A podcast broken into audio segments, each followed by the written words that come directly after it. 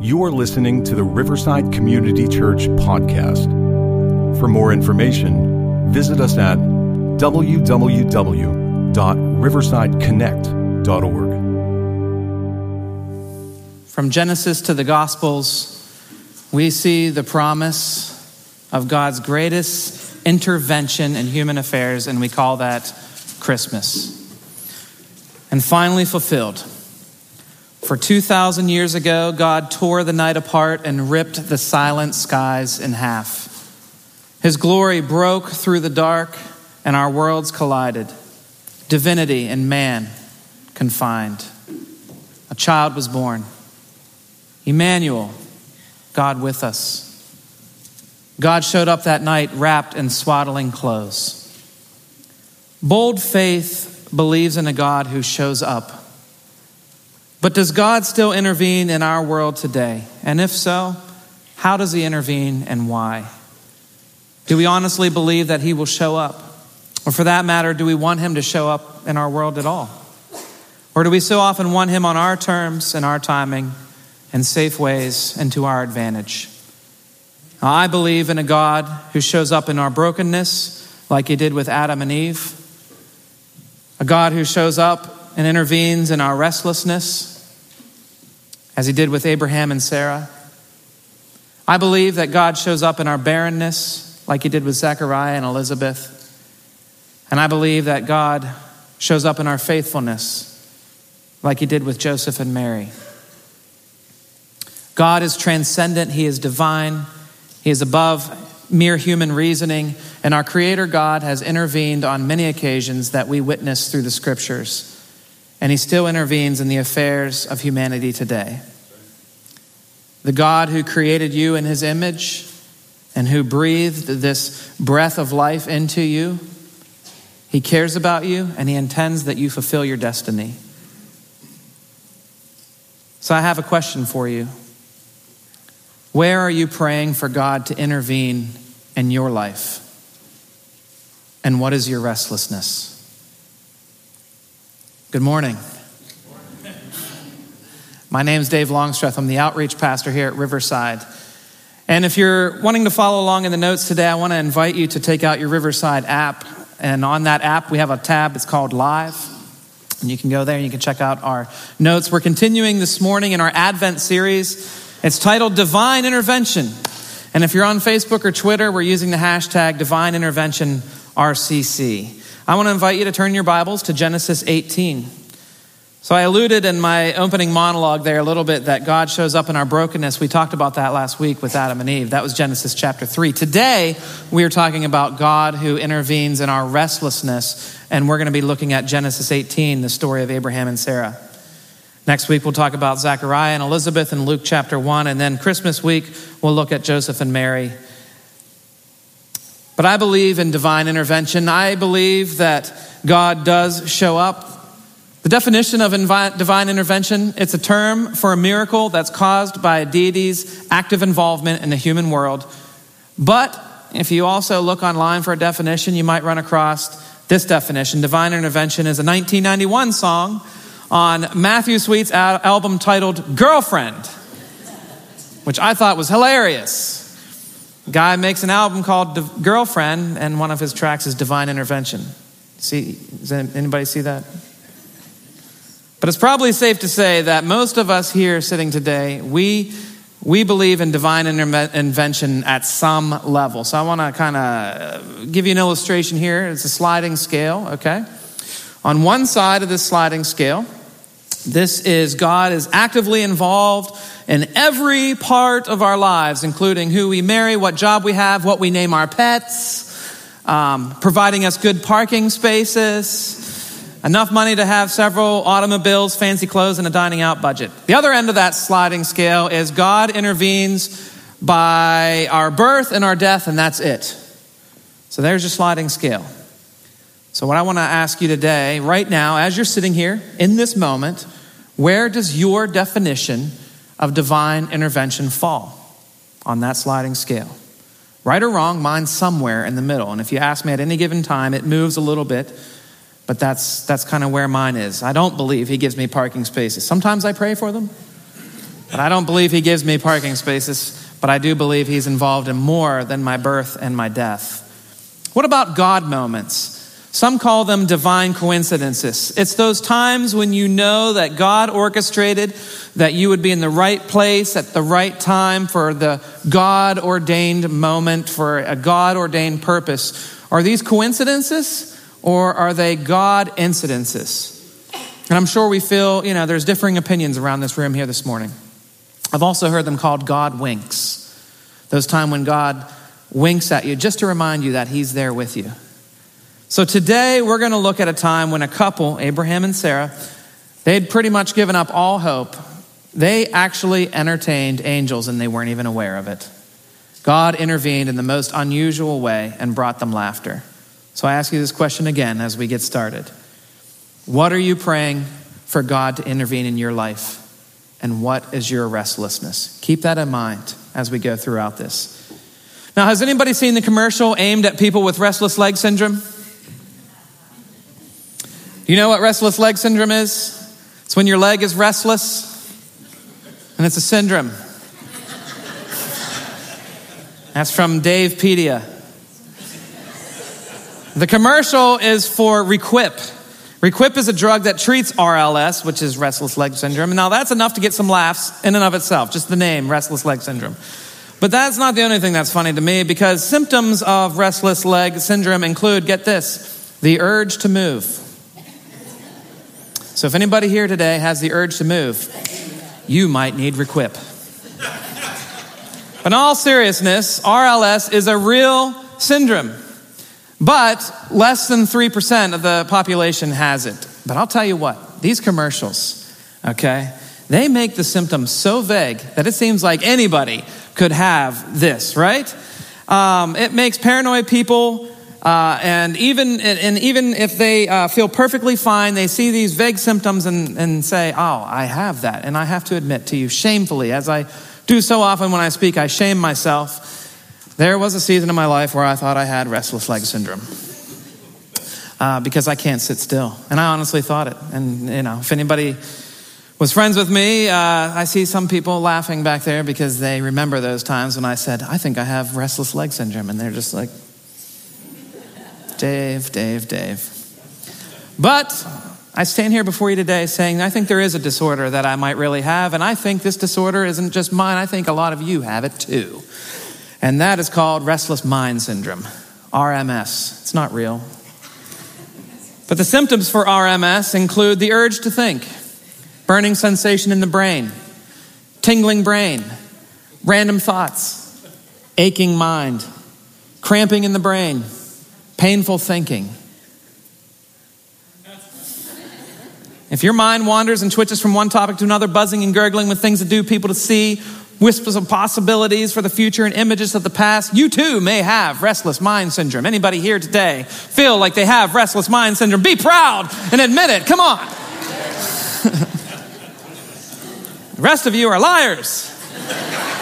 You have lying syndrome. Uh, or maybe it's just our human nature, right? The Christmas season here is upon us with all of its hustle and its bustle. And before we know it, we're going to flip the calendar over to two thousand seventeen already. Every year goes faster and faster. And then we're going to be locked into the drudgery of what I think are the two longest months of the year. And that's January and February. You know, I was just listening to a song last night. It's the most wonderful time of the year. And it is right now. But January and February, it's the worst time of the year.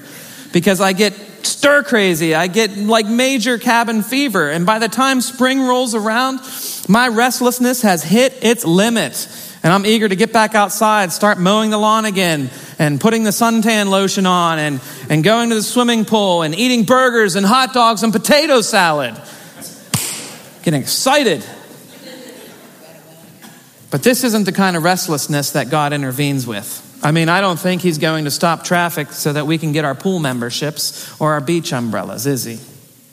And while we face these kinds of restlessness throughout our lives, there is this deeper restlessness, these deeper restless syndrome that we succumb to.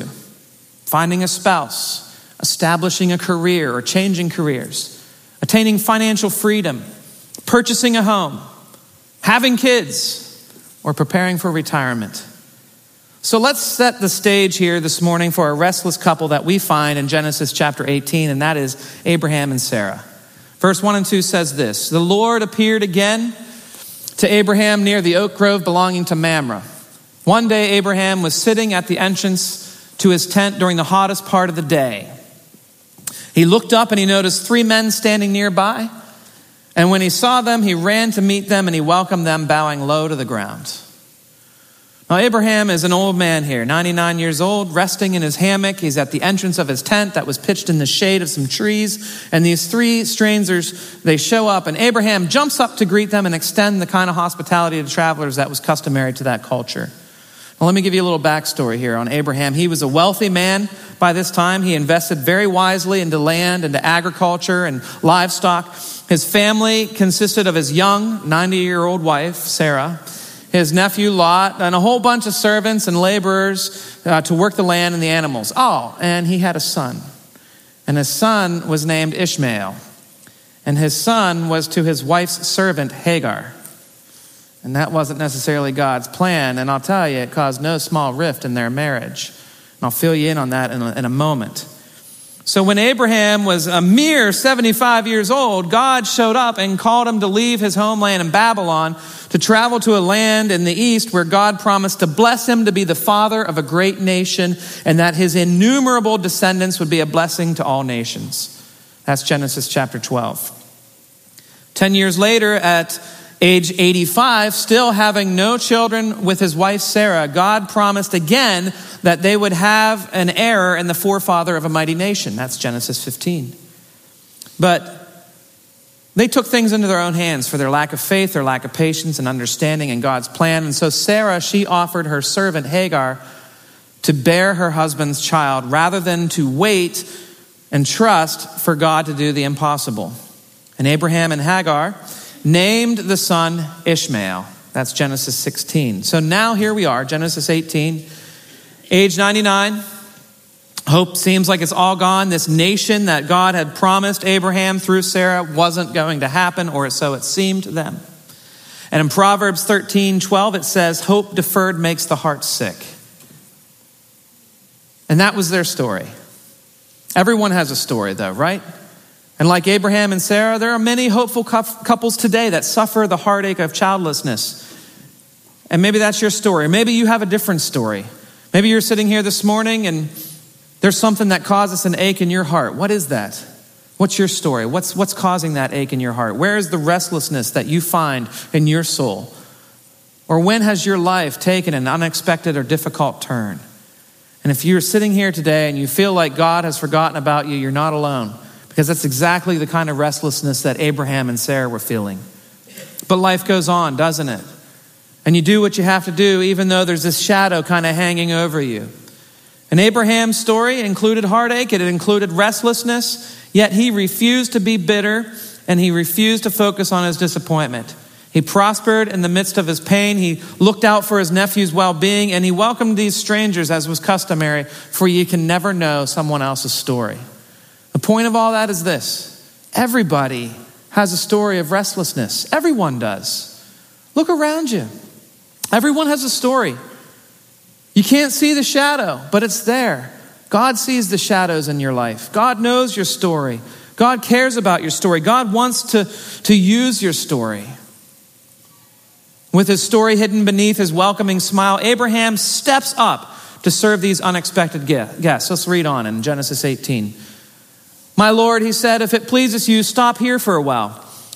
Rest in the shade of this tree while water is brought to wash your feet. And since you've honored your servant with this visit, let me prepare some food to refresh you before you continue on your journey." "All right," they said, "do as you have said." So Abraham ran back to the tent and said to Sarah, "Hurry, get three large measures of your best flour. Knead it into dough and bake some bread." Then Abraham ran out to the herd, chose a tender calf, and gave it to his servant, who quickly prepared it. When the food was ready, Abraham took some yogurt and milk and the roasted meat, and he served it to the men. And as they ate, Abraham waited on them in the shade of the trees. And what Abraham does here is he models Near Eastern hospitality, and it's at its finest. Abraham had no idea who these three strangers were. were, but he gives prompt attention to their needs. He bowed low to the ground, signifying respect and honor.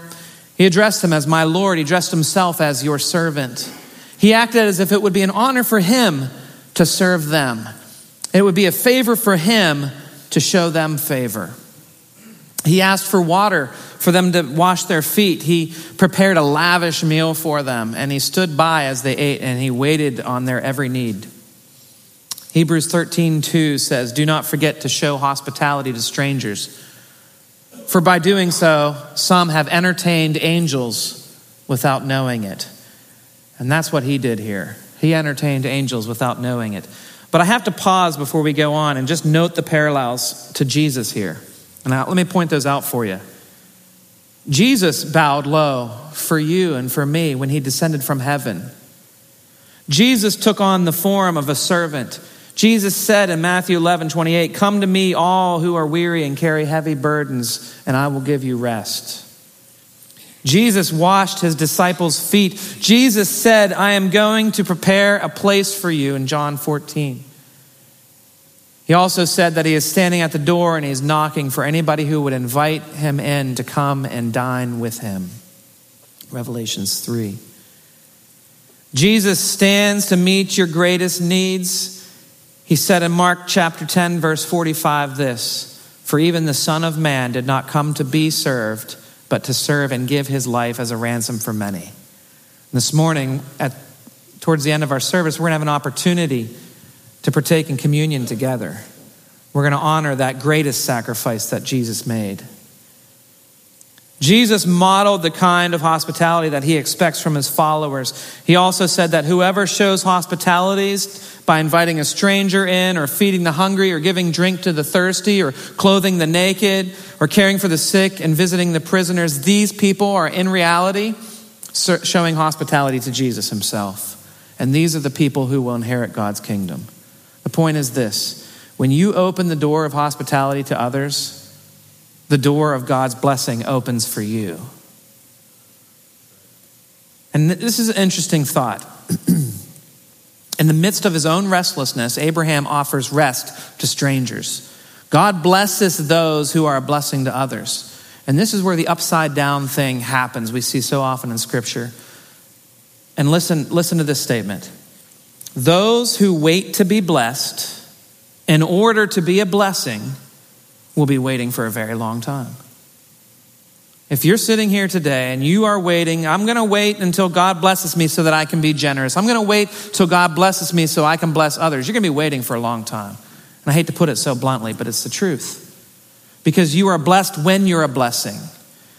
And while you're waiting for your prayers to be answered, and we have prayers, right? All of us have this, these prayers that we take through life every day. God, this is what I want right now. This is what I need right now. Maybe it doesn't sound so selfish, but the bottom line is that this is what we're praying for. And while you're praying your prayers to be answered, ask this question: how can you be the answer to someone else's prayers? And that's what happened with Abraham and Sarah. They were waiting to be blessed, but they weren't waiting to bless others. We pick up in the story, Genesis eighteen, verses nine through fifteen. The visitors are, are saying now to, to Abraham, where is Sarah, your wife? And he said, she's inside the tent.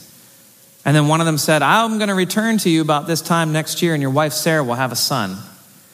Well, Sarah was listening to this conversation from the tent, and Abraham and Sarah were both very old by this time. Sarah was long past the age of having children, and she laughed silently to herself and said, how could a worn-out woman like me enjoy such pleasure, especially when my master, my husband, is also so old? And then the Lord said to Abraham, why did Sarah laugh? Why did she say, can an old woman like me have a baby? Is there anything that's too hard for the Lord? I will return about this time next year, and Sarah will have a son. And my favorite part of this whole chapter is right here. Sarah was afraid, so she denied it, said, and I didn't laugh. But the Lord said, no, you did laugh. Whew, that's some good writing there.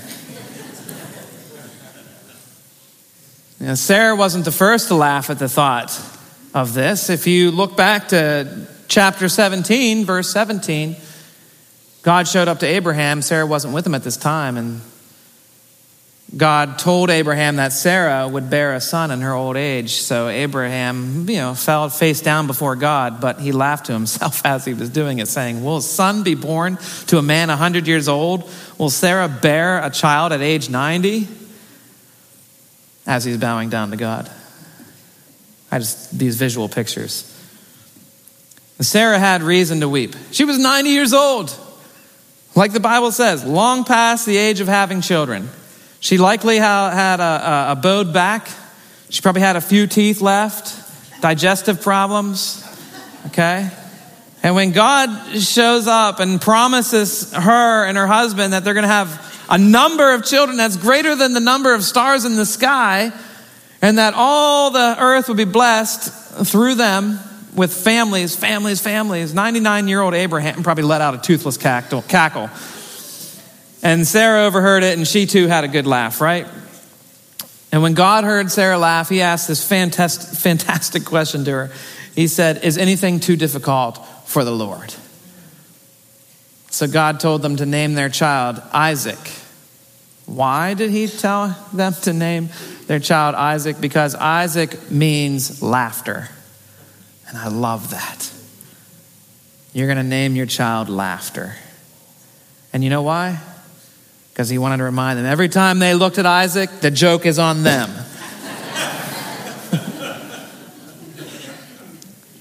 So did Isaac uh, did Isaac come along? Jump a few chapters ahead real quick here. Genesis chapter twenty-one. It says, the Lord kept his word and did for Sarah exactly what he had promised. She became pregnant. She gave birth to a son for Abraham at his old age. This happened at just the time that God said it would. And Abraham named their son Isaac. Isaac, or Abraham was one hundred years old when Isaac was born. And Sarah declared, God has brought me laughter. All who hear about this will laugh with me. Who would have said that to Abraham that Sarah would nurse a baby? Yet I have given Abraham a son in his old age. That's Genesis twenty-one, one through three and five through seven. The point is this. God wants to restore joy and laughter back into your life. He wants to give joy and laughter back to you.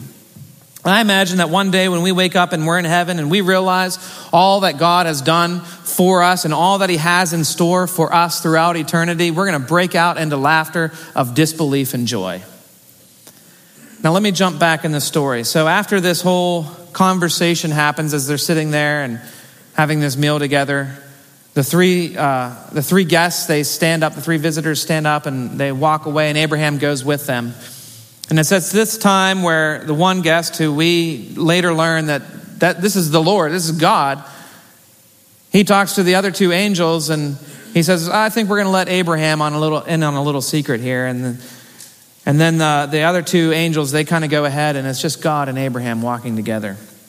And then God says to Abraham, look, I am, I've heard about the atrocities that are happening in Sodom and Gomorrah, and I have come to check it out for myself.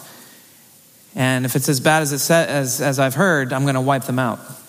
So now Abraham starts this conversation where he's pleading for the righteous lives of those who live in Sodom and Gomorrah. Now his nephew Lot was one of those people and his family that lived in Sodom. So Abraham starts a negotiation process with God. And he says, okay, if there are fifty righteous people living there, if you find fifty righteous, surely you won't destroy the place. You'll destroy the wicked and the righteous. That's just not fair. And God says, okay, if I find fifty righteous, I will spare the cities. And then Abraham says, well, what about forty-five? And then they back and forth. And what about forty? What about thirty? What about twenty? And they land at ten. And God says, if I find even ten righteous, I will spare the cities. And then when the Lord has finished this conversation with Abraham, he went on his way and Abraham returned to his tent. Now let's back up a little bit. And let's just look at what happened in divine intervention in Abraham's life. God showed up several times throughout Abraham and Sarah's lives. He showed up several times to intervene. And he showed up to call them to move to a new land. He showed up to promise them a child who would be born, and then to showed up again. And then he said, don't give up on believing and waiting for this promise, even after they took matters into their own hands. And then God shows up again to give Abraham a chance to plead for the cities of Sodom and Gomorrah, and he does that. Abraham was a great man of faith, and yeah, his faith gave way temporarily.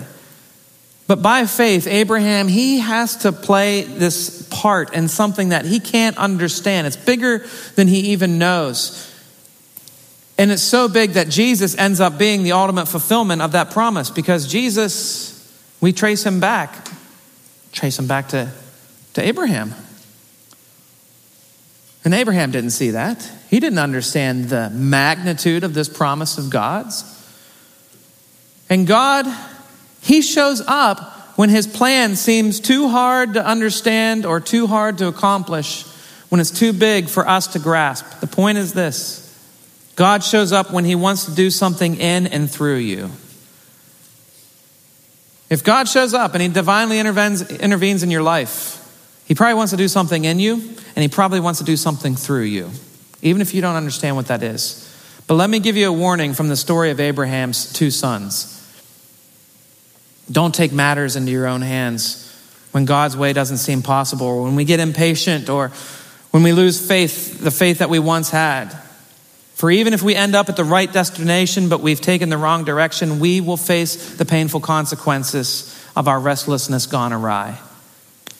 Any Lord of the Ring nerds out there like me, Lord of the Rings?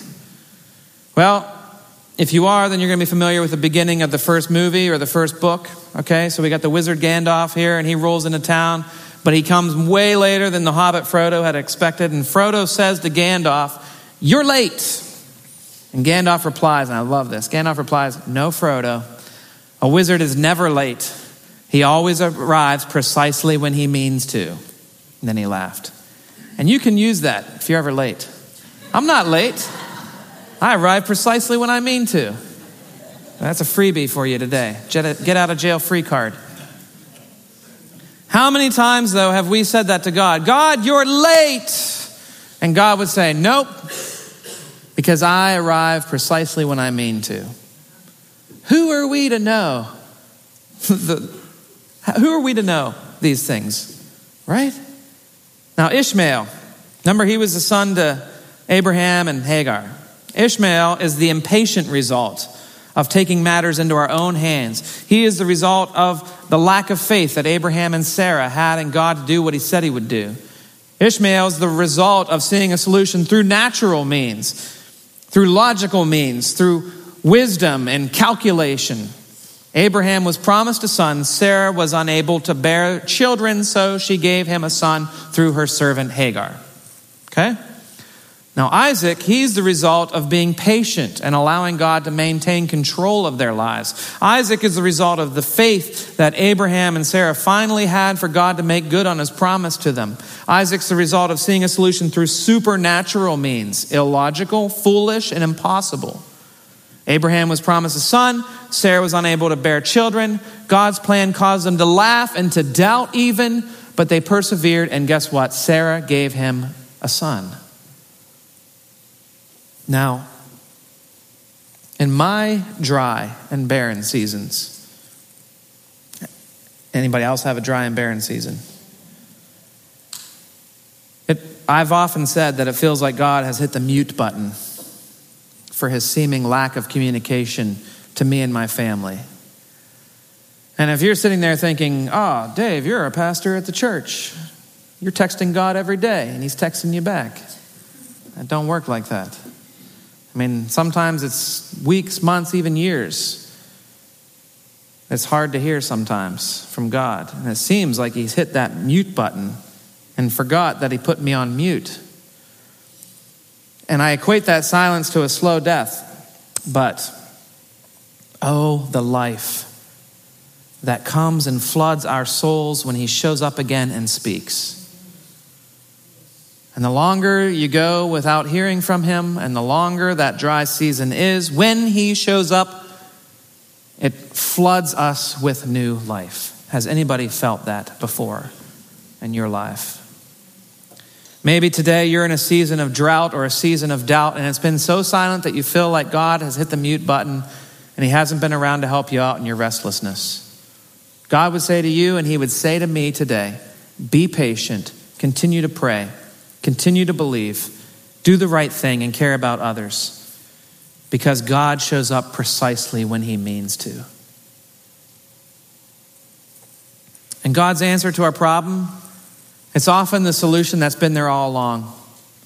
But we haven't seen it because of our anxiety, our fear, our pain. For example, in this story here that we've been going through, sometime after Isaac was born to Abraham and Sarah, Sarah demanded that Hagar and their son Ishmael leave because Sarah did not want her son to share the inheritance with Hagar's son.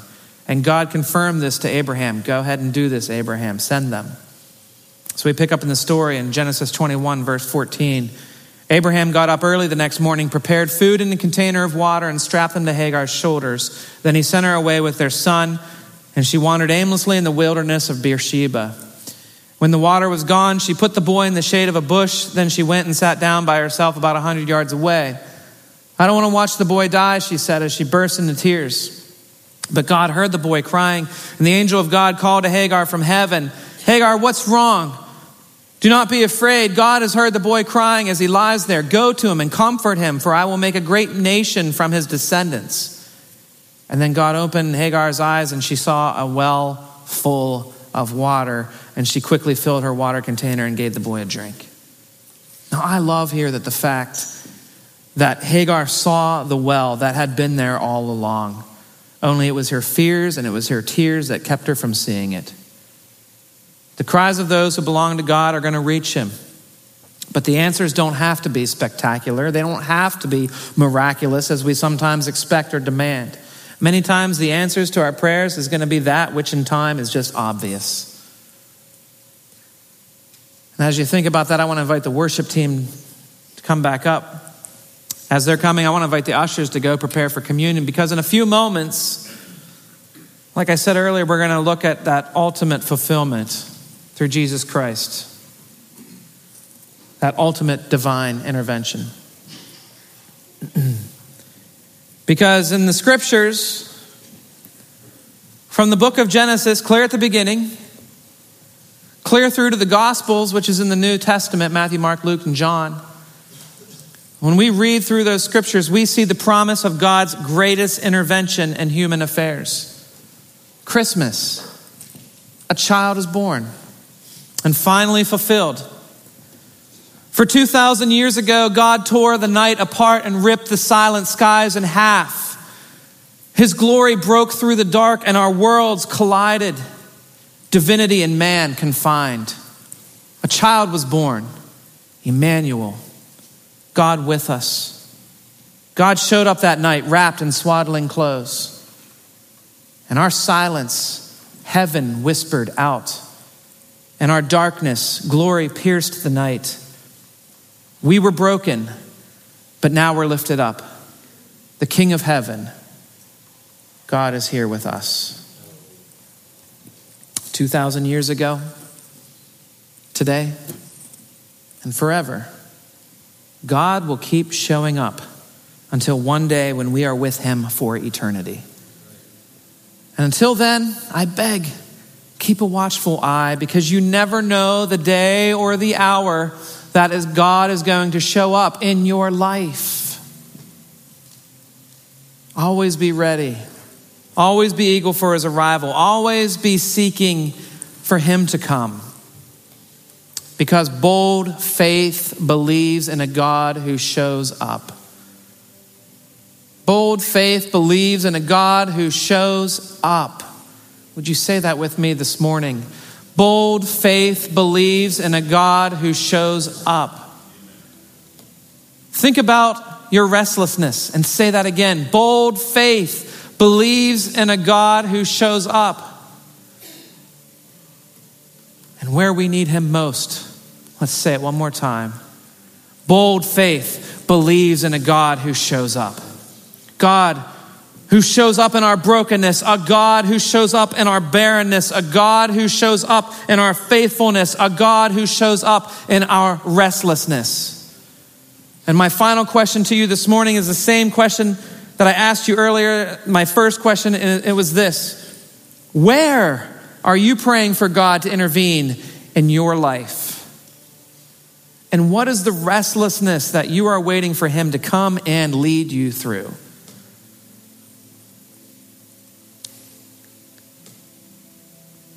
This morning, I had the opportunity to meet with somebody after service who said, I'm seeking God, and this is my first time to come to Riverside. And I heard this message today, and wow, I want to respond to that. And at the end of service, last service, I said what I'm going to just say right now. That first and foremost, God intervened divinely by sending his son, Jesus Christ, as I just talked about two thousand years ago. And the child, Jesus, who grew up to be a man, who grew up to serve us and lead by example how we should live our lives. And then at, as a man, he died on a cross. And he didn't stay in the grave. Three days later, he was resurrected because he is the Son of God and his name is Jesus Christ.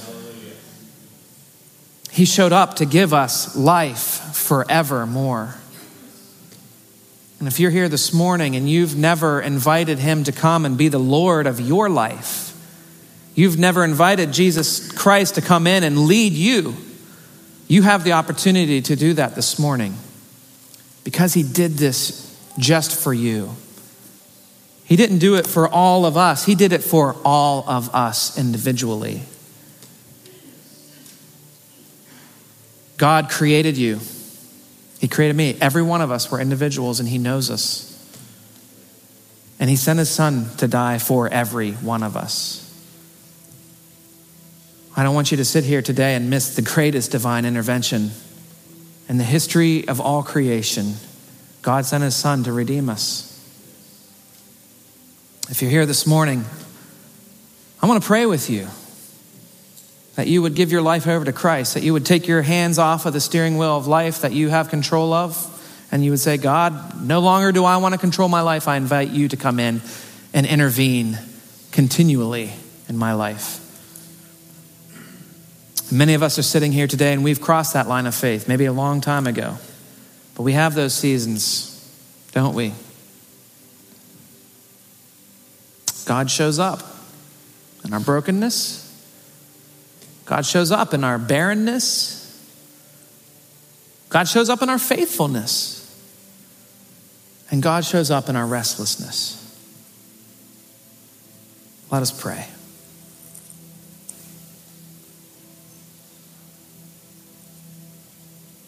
Thank you, God. Thank you, God, that when the first sin happened back in the garden, we talked a lot about last week with Adam and Eve, that you didn't just give up then. That you didn't just say, that's it, humanity's done. You blew it, you had your chance, you messed up. But no, God, your ultimate plan of divine, your ultimate divine intervention was two thousand years ago when you broke through the silence and a child was born, Emmanuel, God with us. This child, this innocent child, grew up to be an innocent man who gave his life for us. He is your son. He is Jesus. He is our Redeemer. And for anyone sitting here today, God, that hasn't invited, personally invited Jesus into their life to be the Lord and leader of their life, God, we do that now. Please forgive us, all of us, for we are sinful. Forgive all of us when we control our own lives instead of handing our lives over to you, our Creator, the one who gives us purpose.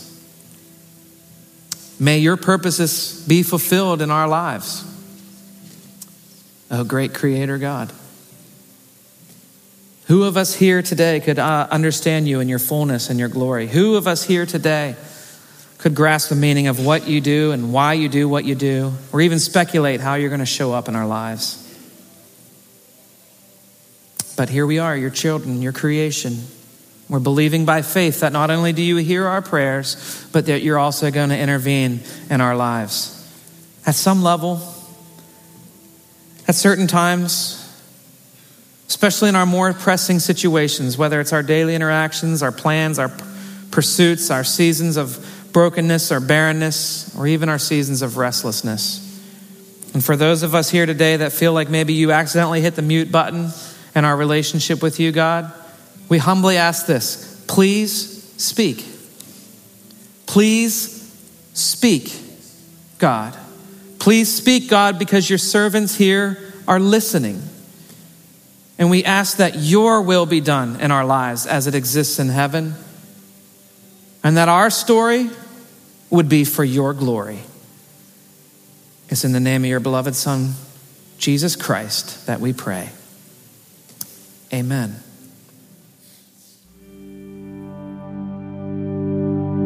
Thank you for listening to the Riverside Community Church podcast. For more information, visit us at w w w dot riverside connect dot org.